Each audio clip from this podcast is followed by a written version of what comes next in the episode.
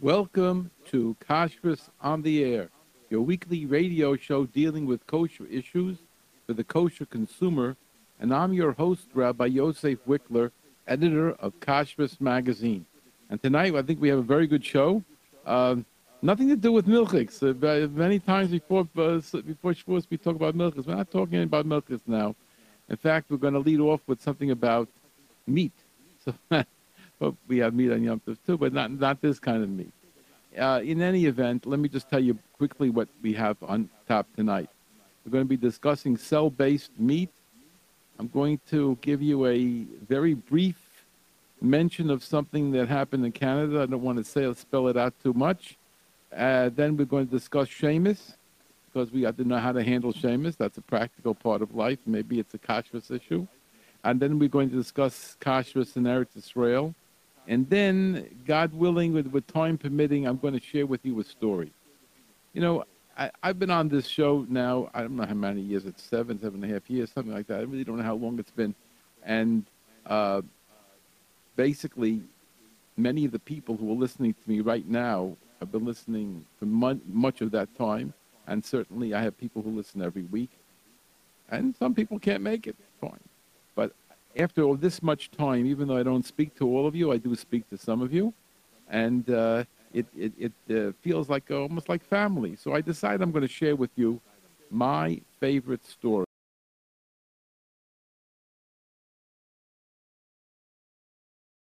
Anything between now and then, I'll see you. I'll speak to you then. But if you can stay with us, fine, because we have a very important show. But 10 minutes to 7, bli neder, we'll try to read a story that I consider my favorite story. I, I won't tell you why, but I will share with you because I think everybody has to hear the story. I'm not sure if I ever printed it. I, I think in my brain I printed it. Perhaps I don't remember everything I printed. So uh, it could be yes, could be no. I know I've, I've spoken to the author of, of that uh, particular article, um, and uh, it's something that I just happened to see it again. That's why I'm bringing. I brought it in. I said, you know, let me share with everybody. So that's a ten to seven. But let's start now with uh, an interesting thing. This is I tell every, everything I try to bring you is the latest, latest, latest, latest that's happening. Things that came. You know, I have here May 31st. This is also from May. This is uh, from the Hadafa Kashrus. Hadafa Kashrus is the OU's secret uh, weapon and anybody who wants to get it, that secret document, can get it free, no charge at all, as far as until they stop yelling at me for telling everybody about it. But you contact Rabbi Yosef Grossman at the OU. I'll give you his direct line and his email, 212-613-8212, or Grossman with two S's, grossman at ou.org and tell them you want to get Daf HaKashrus. Don't tell them I told you to do it. Otherwise, it's going to start getting upset. Too many people asking for it. Doesn't cost them anything if you send it in an email, and that's what you'll be able to get. Now, let me tell you, the uh, the the article is so relevant.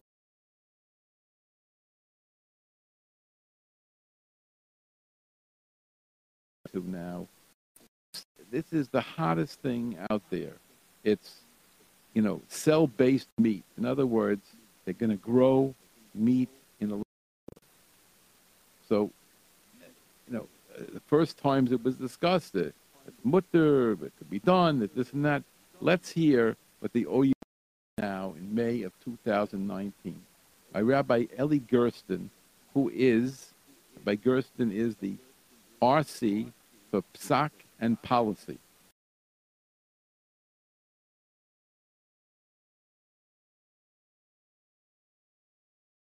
In or, order and keeps the, the books so that they have the records of what their psak, psakim are.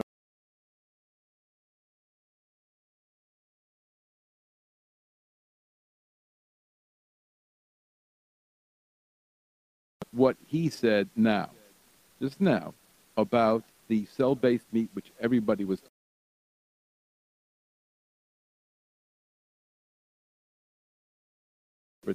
from an animal that uh, was alive or, or recently died.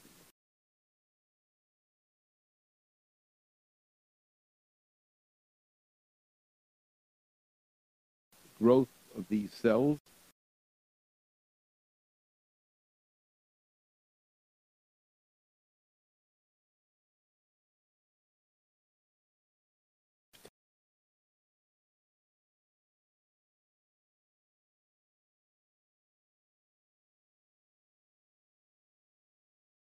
it doesn't exist. As far as halacha is concerned, microscopic entities do not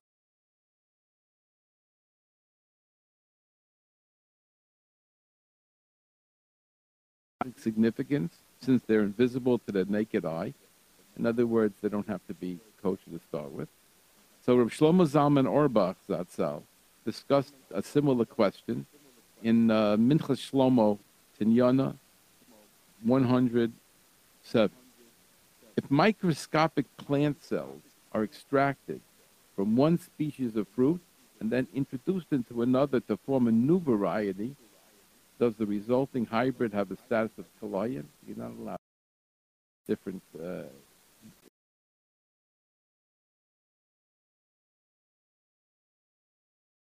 that's called kilayim. You can't graft, etc. So Rav Auerbach rules that it is kilayim, even though we don't see those cells. And it is forbidden to mix species, even though the cells are not visible to the human eye. So Shlomo Zalman has paskin that even if you don't see them, if you're using them, then they're real. You can't just say, I don't see it, but you're doing it, you're working with it. Because the impact of the cells is apparent in the development of the fruit. The same argument applies here as well. So that's the first issue. Do they have to be slaughtered according to Shechita, with laws of Shechita? The answer would be yes. And we could go a step further and we'd say that the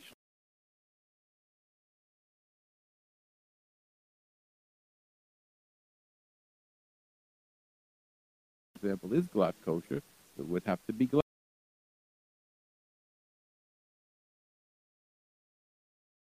Nothing else. So therefore, it will only be as good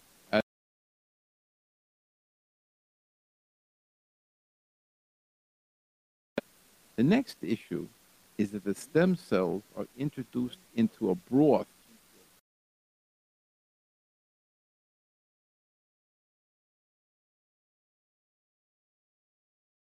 broth. That's what they eat, that's what they live on, that's how they grow. The stem cells are less than one part in 60 of the solution.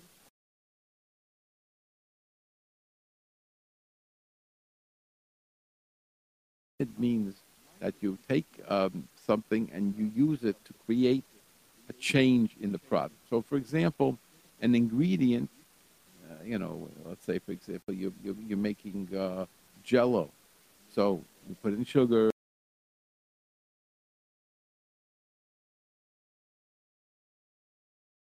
in it, or you know, we have uh, some uh, agar agar, we have some other kinds of uh, things that gel. But if you're using um, if you're using real gelatin, today have, we have kosher gelatins, etc., fish gelatin, etc. So if you're using a gelatin, that gelatin is making the jello into a, into it, where it becomes a solid. That's cool, making a significant change, and it's called maimid. You created the new product, which was a liquid, you turned it into a solid.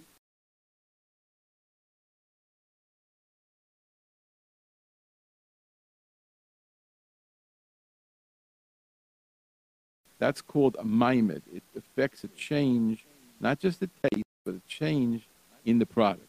So that's a question now. Um, what uh, uh are they? Are the stem cells batal b'shishim or are they a? So this is a very interesting question. I don't know if everybody is familiar with halachas, but it'll, it, it'll be very clear in a moment. How does this concept, uh, so then there's a concept called zev goyim, which means that, let's say this is a maimid, and a maimid is a filu be'elef lo batel. A maimid doesn't become nullified even if you have 60 or 100 or 1,000. Doesn't matter. Maimid is not going to become batel. But we have a concept called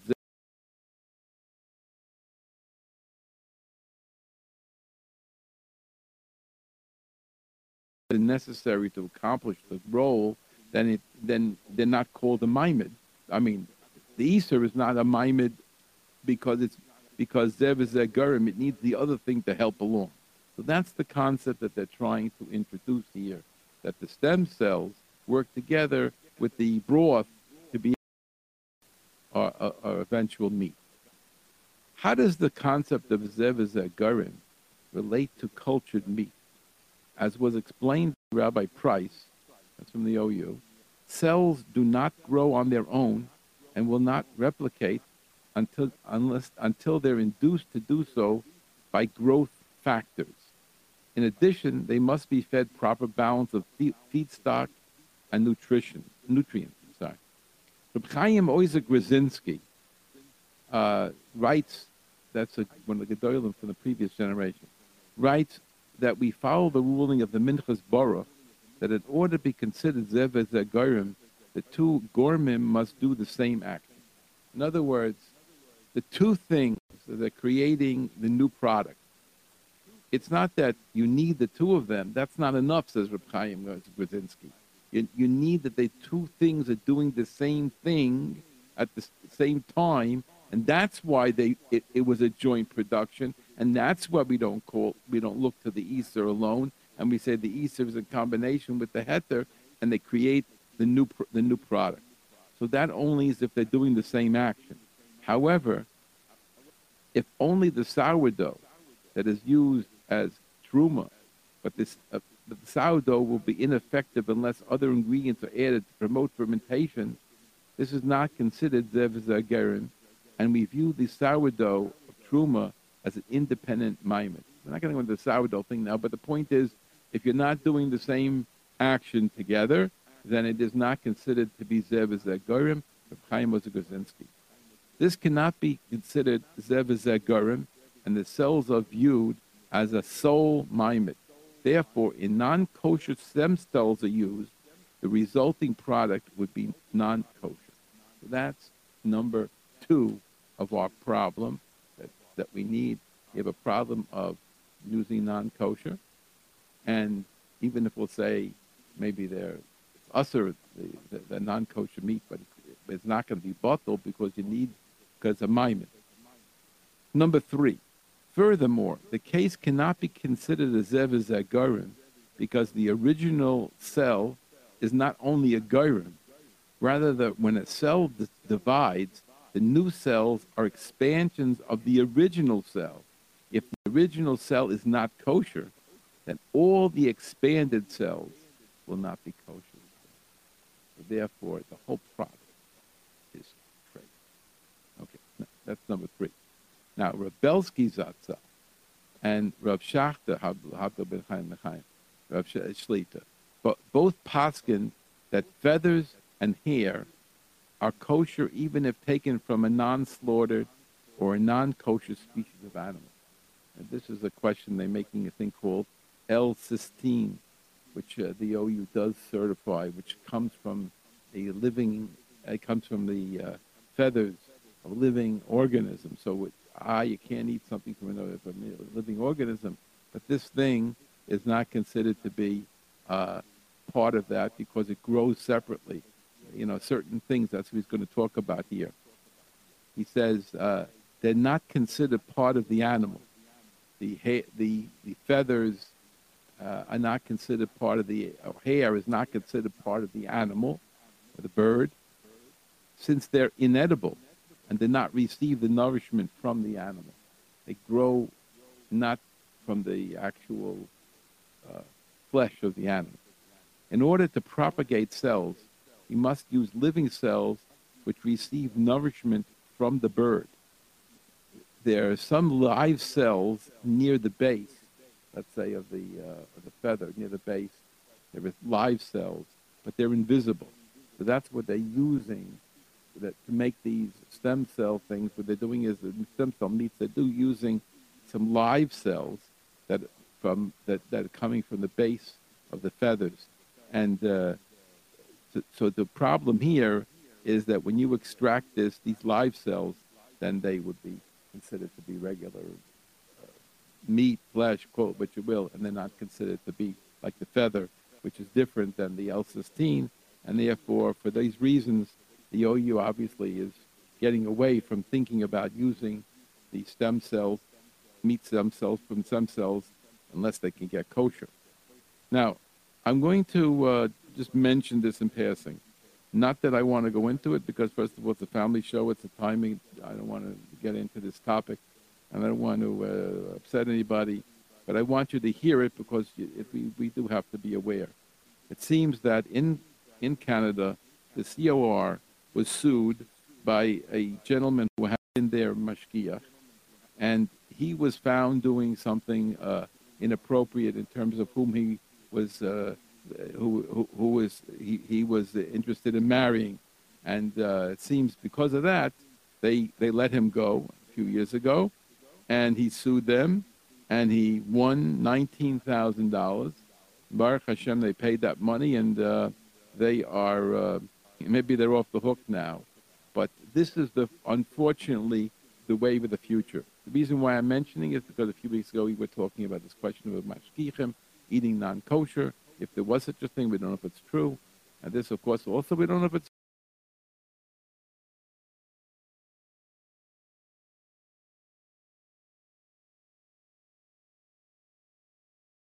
to stay on top of who is your mashgiach. Now, I talked. I said I'm going to talk about Shemus.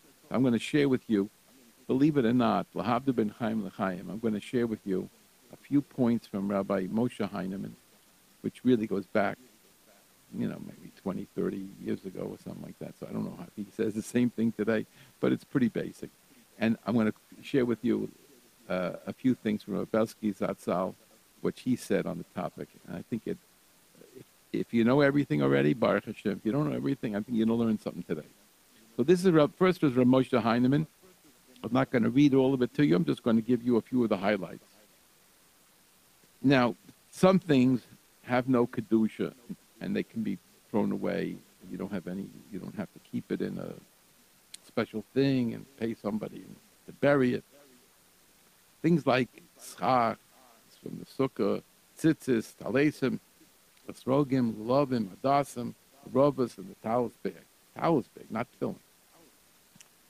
Objects which do have Kedusha must be wrapped in plastic and buried.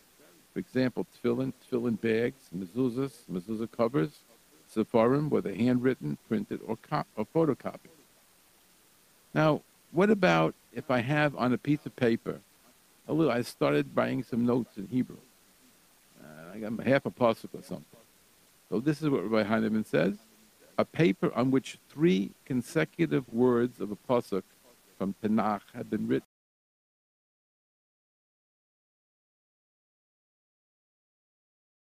A borrowed phrase, like we call them melitza. These are shaman.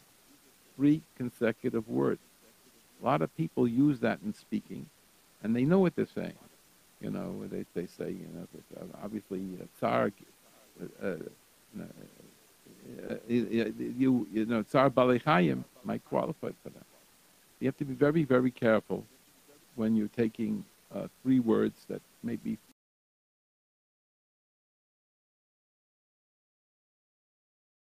any paper or material of which one of the names of Hashem is written has to be put in shame. In the above cases, the shamus or, div- or divrei Torah may be cut away from the paper and buried, if so desired. However, pieces of paper that fell off from a sefer, even if there's no writing or print on it, are considered shameless. The sefer has the margin. That's part of the book. The first page.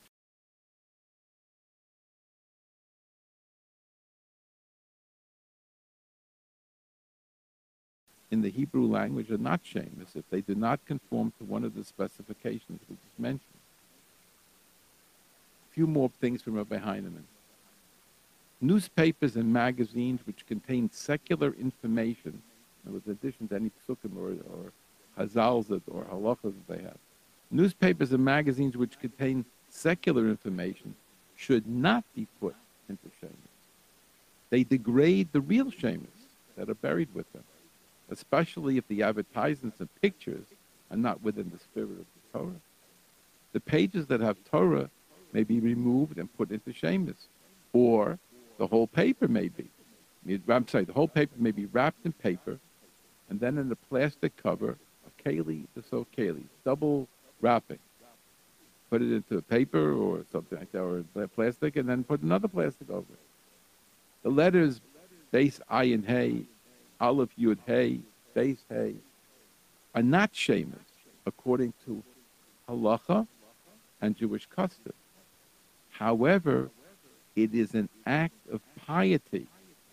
In other words, it's a it's a it's a chashuv thing to do to put them into shame. The letters base samach dalad b'siyata d'shmaya have no significance. They can put them into trash. So Rabbi Heinemann suggesting the base hay and the Imyat Hashem, the Aleph Yud Hay, and the Bez Hashem base Ayin Hay should are recommending that they're act of piety to put them in Shemus, although with the Allah it's not required. So this gives you a little idea of what he had. And I'm just going to mention about three things from Rabbi Belsky, Zatzal,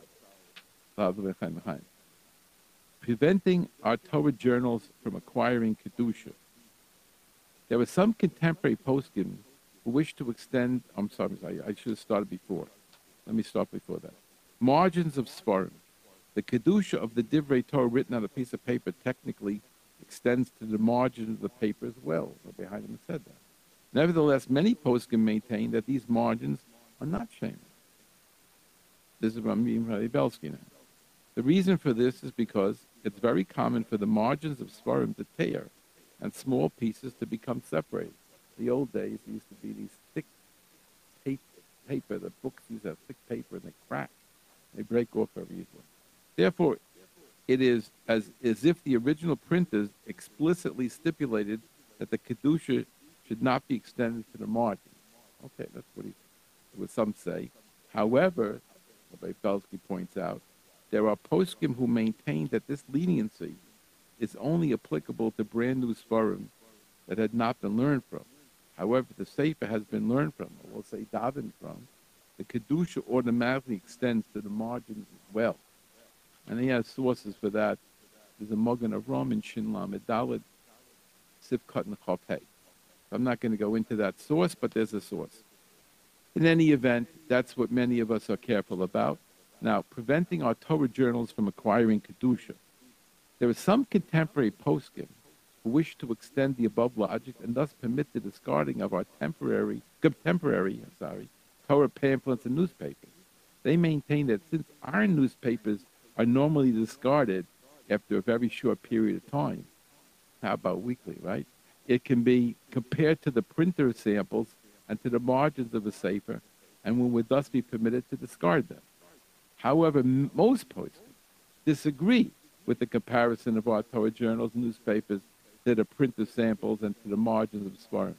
They maintain that printing proofs that were never intended to be used for learning and the margins they ha- that have no Torah written on them may be discarded. However, Torah publications that are intended to be used for learning and are used for learning, albeit for a short period of time, like the kids' uh, homework, right? You know, or is the little booklets, are automatically sanctified by the Torah that is written in it, and it's pointless to stipulate that they should not become sanctified. In other words, they become Kodesh, and they must be handled properly. But we mentioned that there are uh, the journals, maybe with double wrapping. The question is, can you do that today with um, with books of or things like the answer is no. Most people will tell you that you have to put it to Shemus.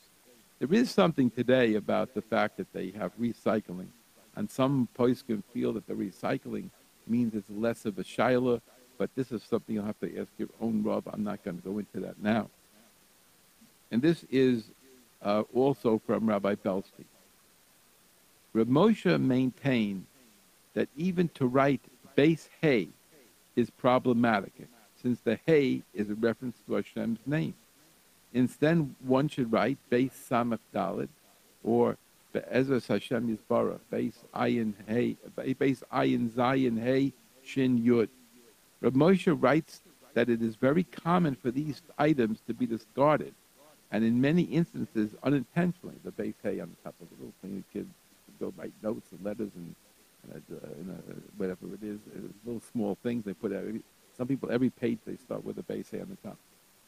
Uh, by people who don't bother opening their mail and immediately discard it upon receiving it. So sometimes we get the base A on, or something else like that in the mail that we get, and we didn't even open up the letter, we're throwing it out. There may be a problem with that. Obviously, we don't know about it, so we can't blame us too much. But, but Moshe said that people should not be using those indications. So that gives you a little bit of an idea of the topics that we were interested in talking about. I see it's getting later than I thought. Yeah, yeah, yeah, yeah, yeah. I'm still trying to catch that that spot to be able to read the story to you. But let me share with you. I came across this not on my own. Somebody sent it to me. One of Talmud sent it to me. There's a doctor, Jonathan Nisanoff. Let me tell you a little bit about this. You see, there's a there's a Torah journal that comes out from California, Los Angeles, California. It's called Nitzachon. Nitzachon is put out by Adas Torah, which is a shul. The rabbi is Rabbi D- David Reva, Reva, I don't know, I thought Reva, and it's in Los Angeles. This is a Torah essays in this in these in these journals. Very, very interesting. I read one, and then I caught the other one, which I hope to use in two weeks. And we're going to have a special guest, Emir Hashem, talking about and singing a little music and discussing the uh, the derivations, the problems, the issues with music. And I have some material which I, I caught off this Nitzachon. They have an amazing article. I'm not going to tell you too much about it now, otherwise I'm spoiling it for the next time. But it, it's an interesting journal if you want to look it up. It's uh, called Nitzachon, N-I-T-Z-A-C-H-O-N. Of course, it's written in Hebrew too, but you can write it in English. And um, this is the Adas Torah. Uh, it's a shul out in Los Angeles, California. Now, this article by Rabbi by Dr. Nisanoff is about kashrus in Israel. You really should get it if you can. It, it reads beautifully. I know that I'm not going to finish it today. I, I, doubt it. Maybe I will. I don't know. But it's it's a uh, it, it's a classic. Now I know everything about Eretz Israel on a certain level, and and I and I've talked about it extensively, but I've never put it as succinctly and wonderfully as this Dr. Nisanoff has put in it. And and also he has you know, he has some things that I didn't know. He's, you know, a lot of a lot of material, and it, it's really great. It's a real great read if you can get a hold of it. It's called Kashrus in Israel, and uh, I didn't write it down, but it's I think it's the latest volume of Nitzachon. If it's not, it's one of the earlier ones. If you go to the website, you'll see that they're all lined up there, and uh, you could. It doesn't tell me. It's on page 161 but I didn't write down, I'm sorry, which volume it's in. I think it's the current one. I think it's from uh, 2019. In any event, Kashrus in Israel by Dr. Jonathan Nisanoff. We'll do a little bit. I had been to Israel many times as a child, but most of the time we ate at my relatives' homes, so dealing with Achsharim wasn't an issue for me. When my family wanted to take my uncle out to dinner, he refused. He said he doesn't trust any of the Hachsherim in Israel. This seemed a bit odd to me. So I asked him, where did he buy his meat? He said, he did his own shechita. That's my first introduction to the complexities of kashrus issues in Israel. I recently visited Eretz Israel only to find out that nothing has really changed. There's a limited kashrus transparency with few written or published standards for kashrus. There's the Rabbanut Heksher for each city in Israel, and there's the Mehadrin and the Badatz and various other Heksherim with no real understanding who you can rely on. And, well, you are starting to get the picture. The whole thing made no sense. Why wouldn't the government just use one Heksher? I promised I wouldn't discuss politics. in America, life is so simple. We have about 400 Heksherim. Most are reliable, some are not. We look for the reliable symbols on food or at restaurants, and we're all good. Some of us keep Chol Yisrael, others don't. Pretty much everything is otherwise glatt. I, I can't remember the last time I ate it in a meat restaurant in Los Angeles that wasn't glatt kosher. Oh, I could tell you it was about 15 years ago.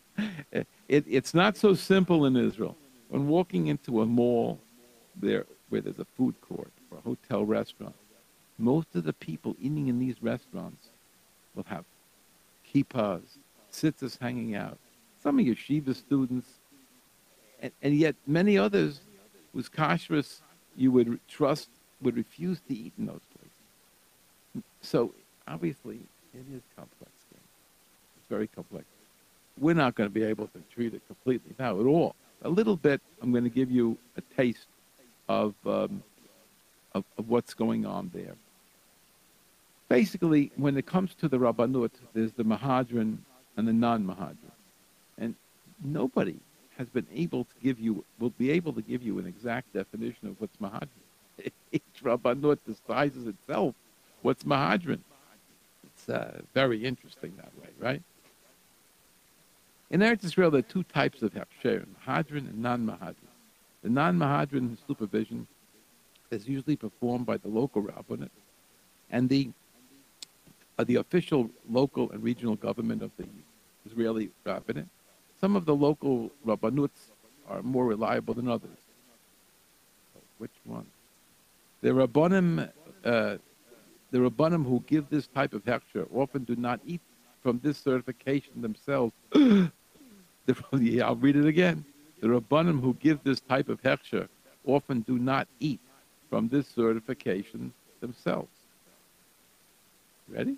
That's what it says. And that's true.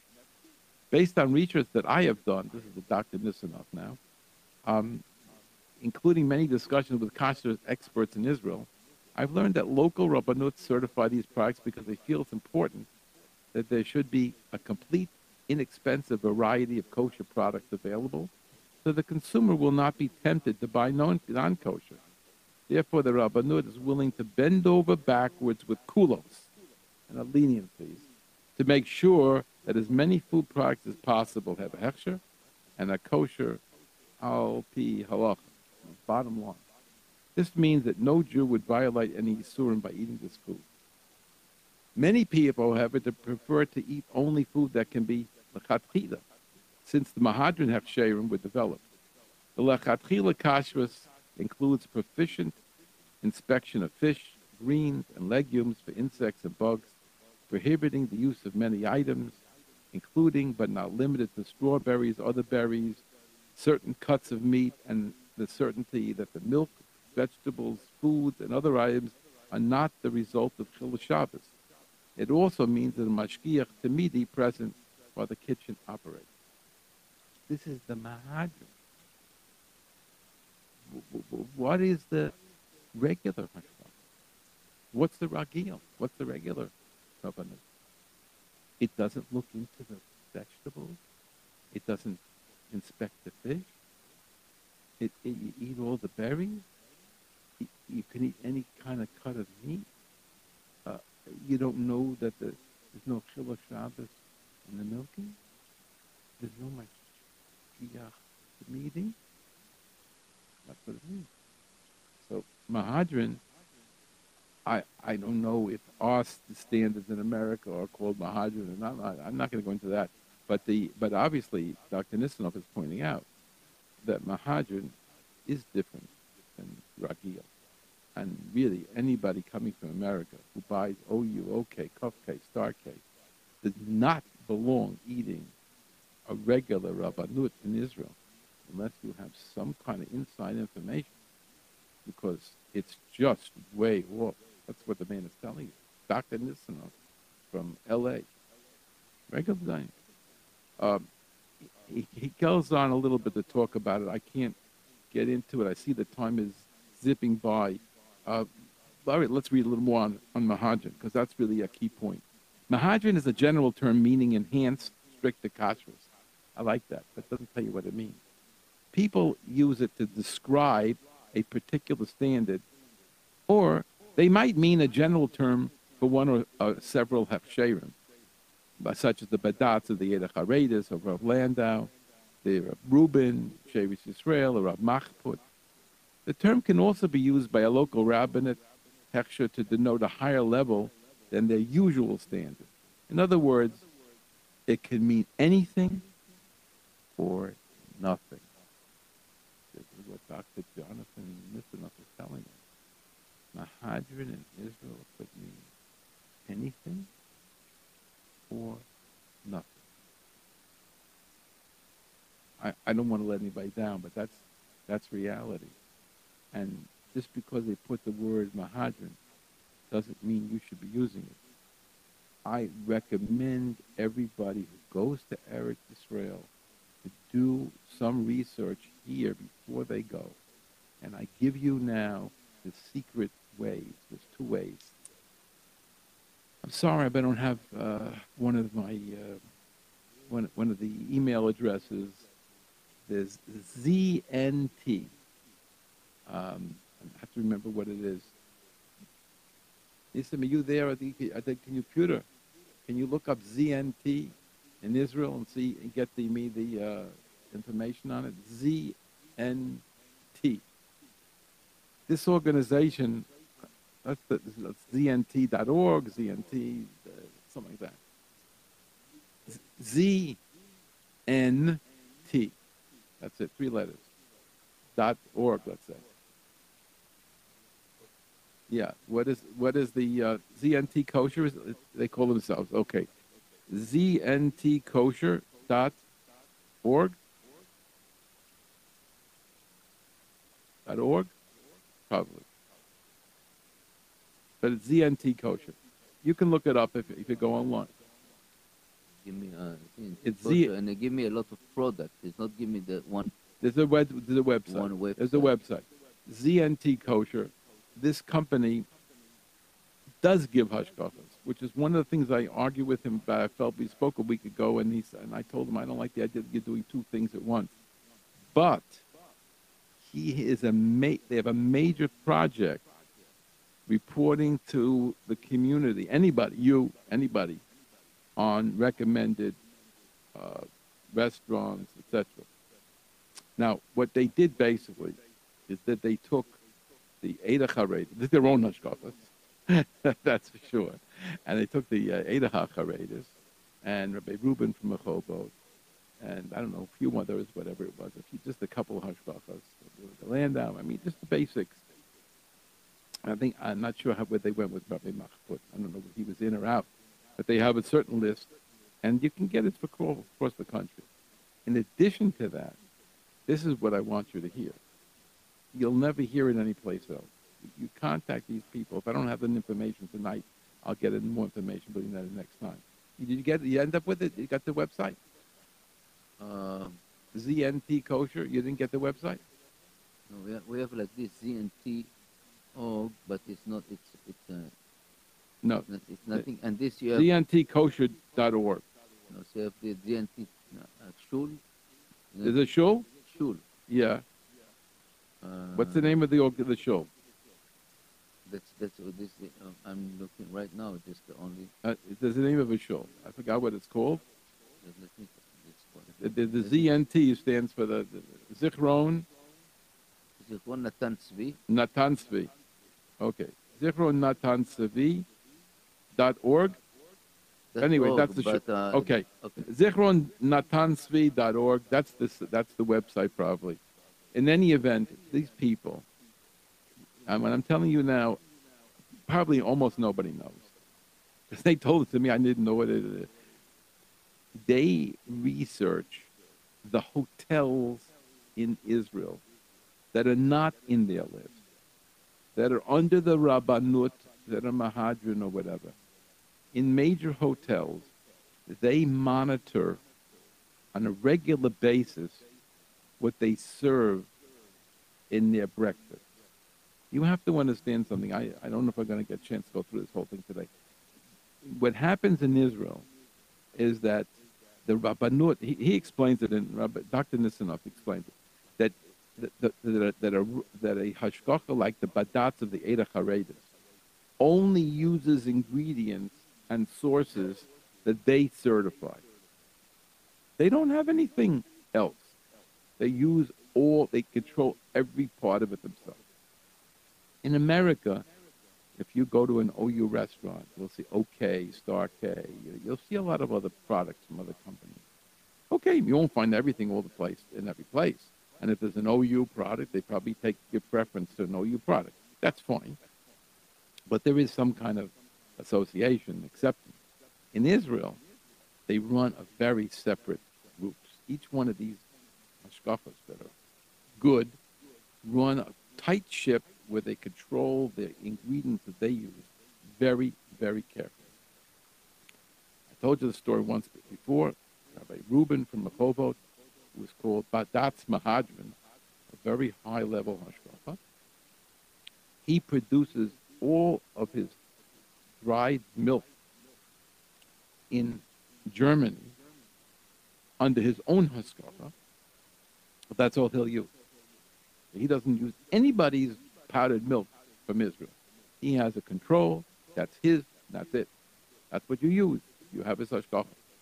And that's the way it's done. It's a very tough thing for some of these store owners and these restaurants and these caterers to limit everything to what the rabbi is telling them. But that is what is being done.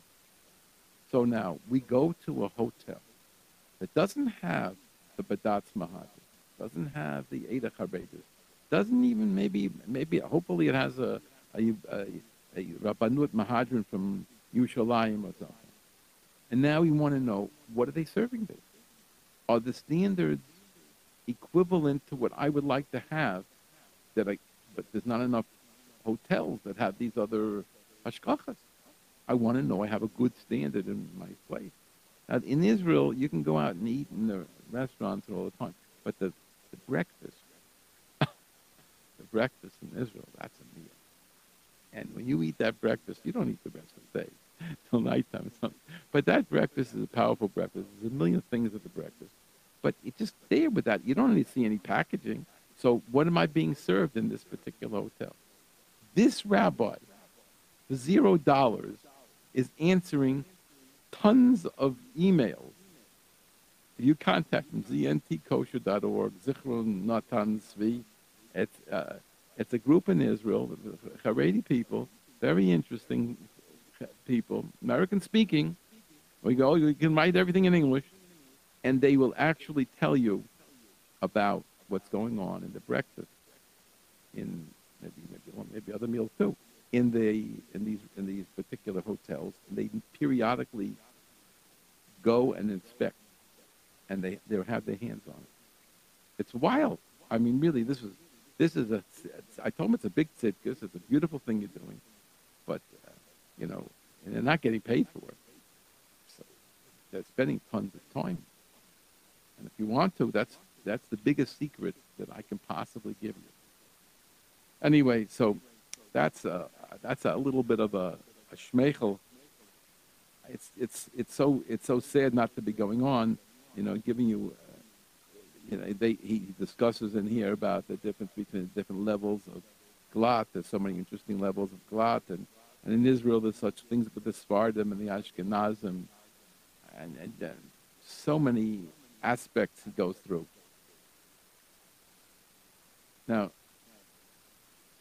he, he does say something about dairy, which I, I said I wasn't going to talk about dairy today. Okay, so we'll sneak this in here then.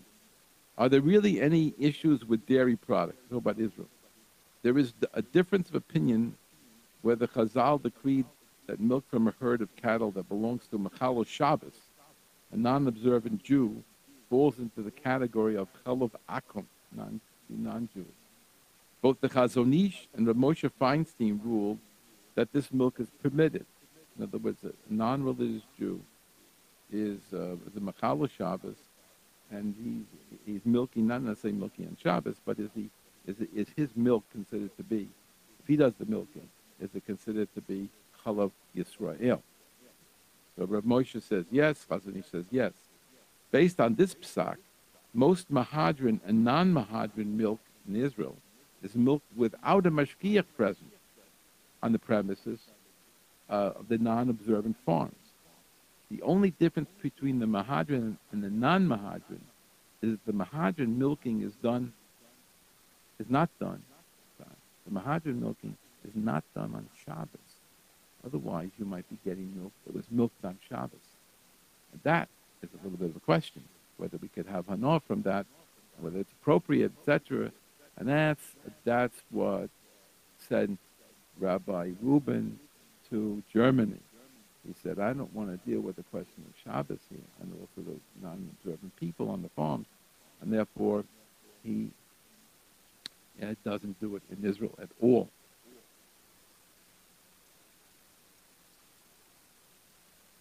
Um, no, another point or two.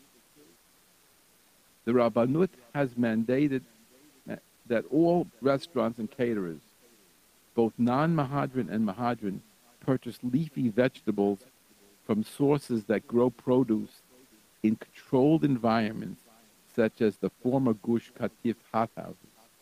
Mehadrin, the Rabbanut is, is crazy Meshuggah from about vegetables. I want you to know that. Forget about that. It's not like in America. The Rabbanut is strict and a half about this. Of course, we have a lot of bugs in Israel, so their mamish set they want a very good hothouse arrangement, greenhouses. They want it. They want to do it the best possible. They're very strict. I didn't say that. I don't say that this can, you can't be more machmir than them, but I'm saying you should know it's not a game at all to the Rabbanut in Israel, and even requiring non-Mehadrin places to have this. Mehadrin establishments also require that canned vegetables be purchased from insect-controlled sources. Non-Mehadrin does not have this policy. I don't know if you quote what I said. It's unreal. He's saying mushrooms,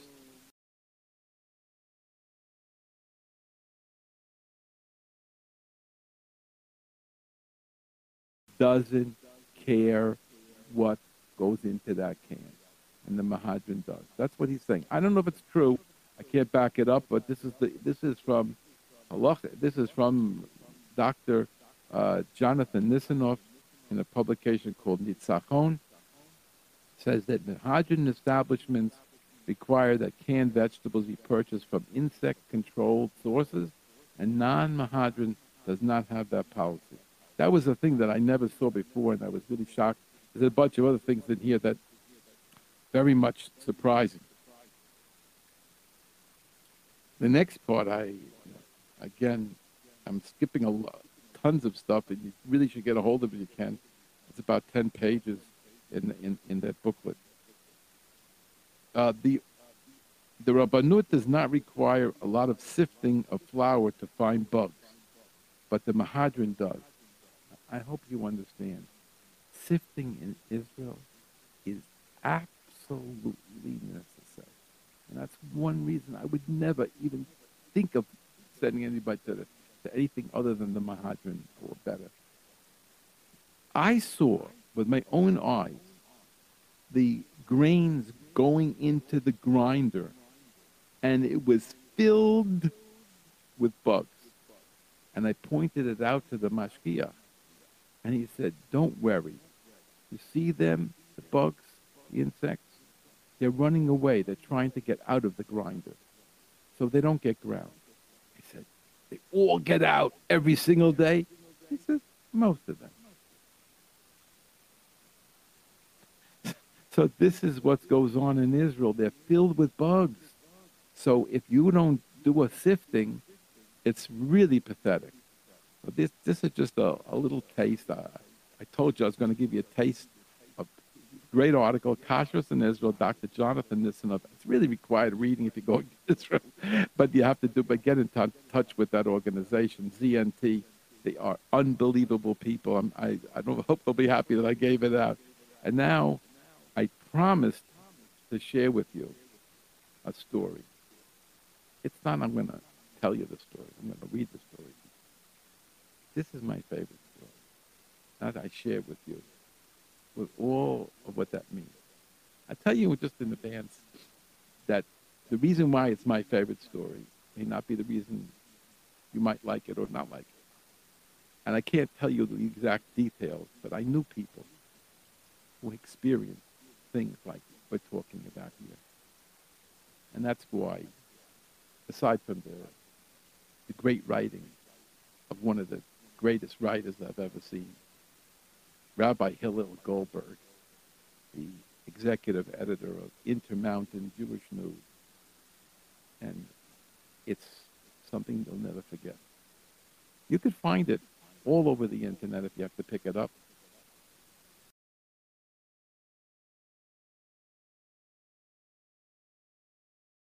But you could, if you take anything from here, and you, if you remember Rabbi Hillel Goldberg from Intermountain Jewish News, and if you remember the article, is the last four digits, you'll be able to get a copy.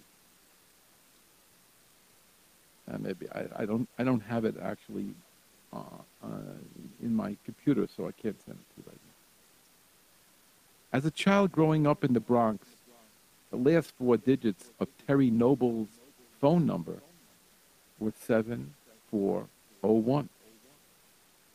Coincidence? When Terry got his social security number, the last four digits were 7401. And years later, when he found himself as a volunteer on a kibbutz in Israel, he now called himself Tuvia Ariel. He worked with a carpenter whom he respected. The carpenter was a wiry, solid man, dedicated, the silent type.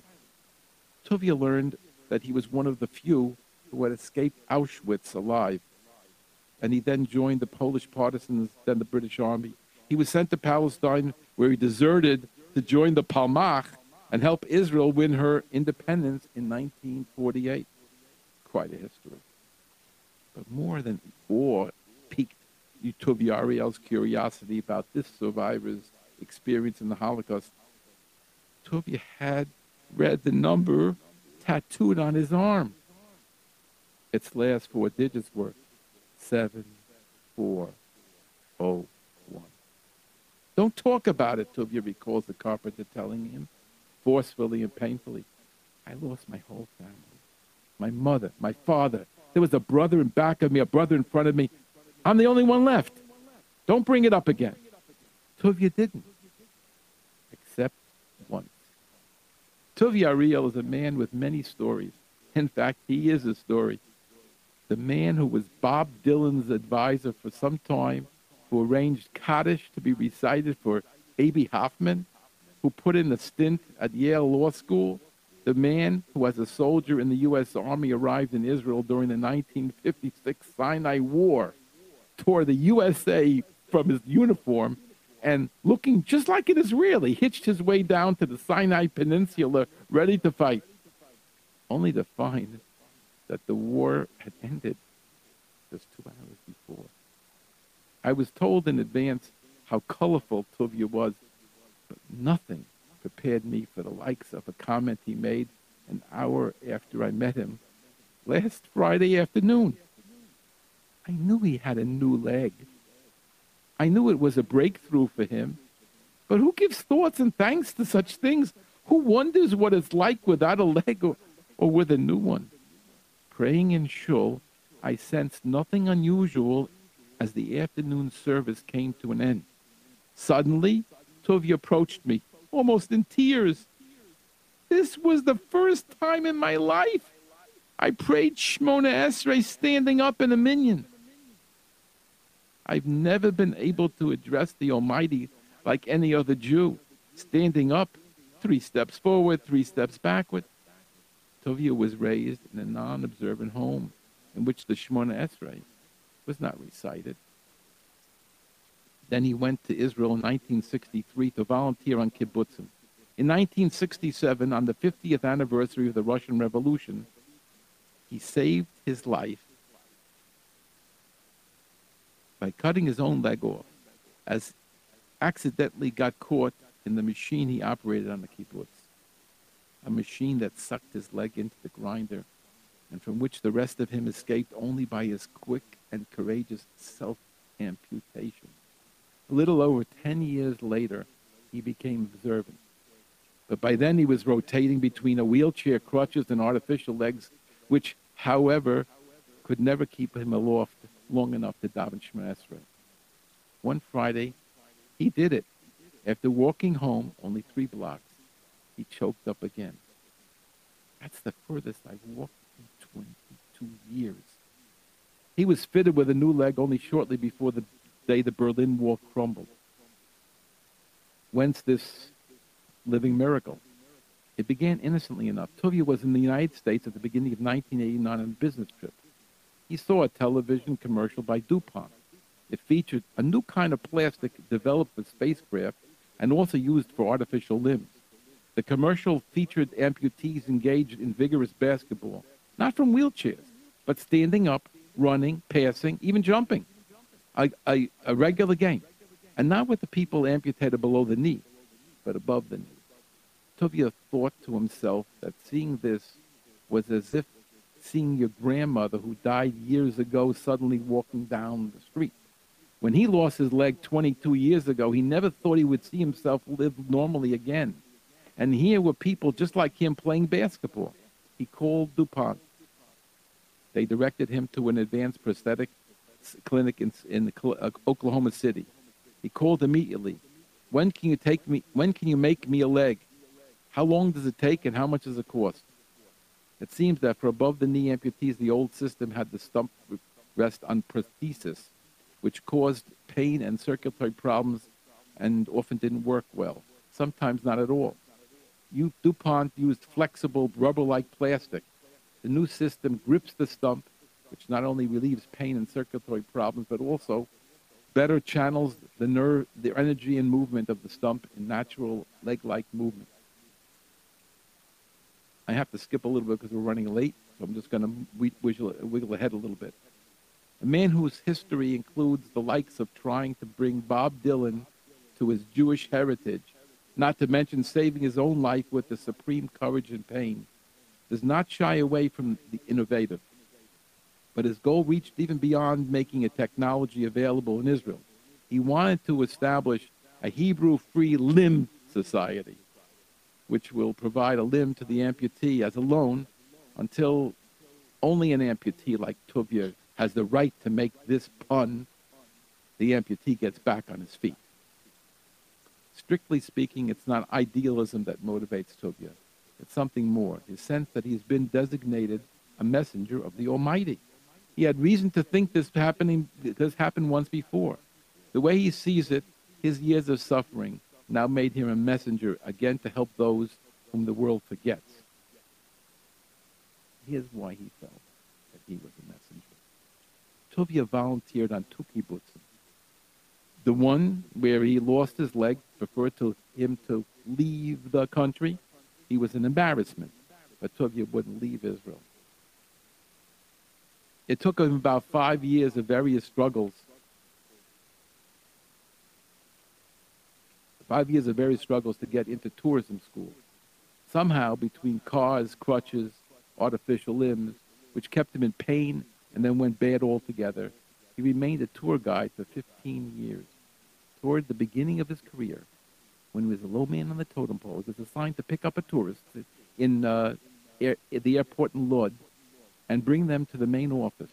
One day he picked up an American, ostensibly wealthy, uh, ostentatiously dressed and mannered, even crude.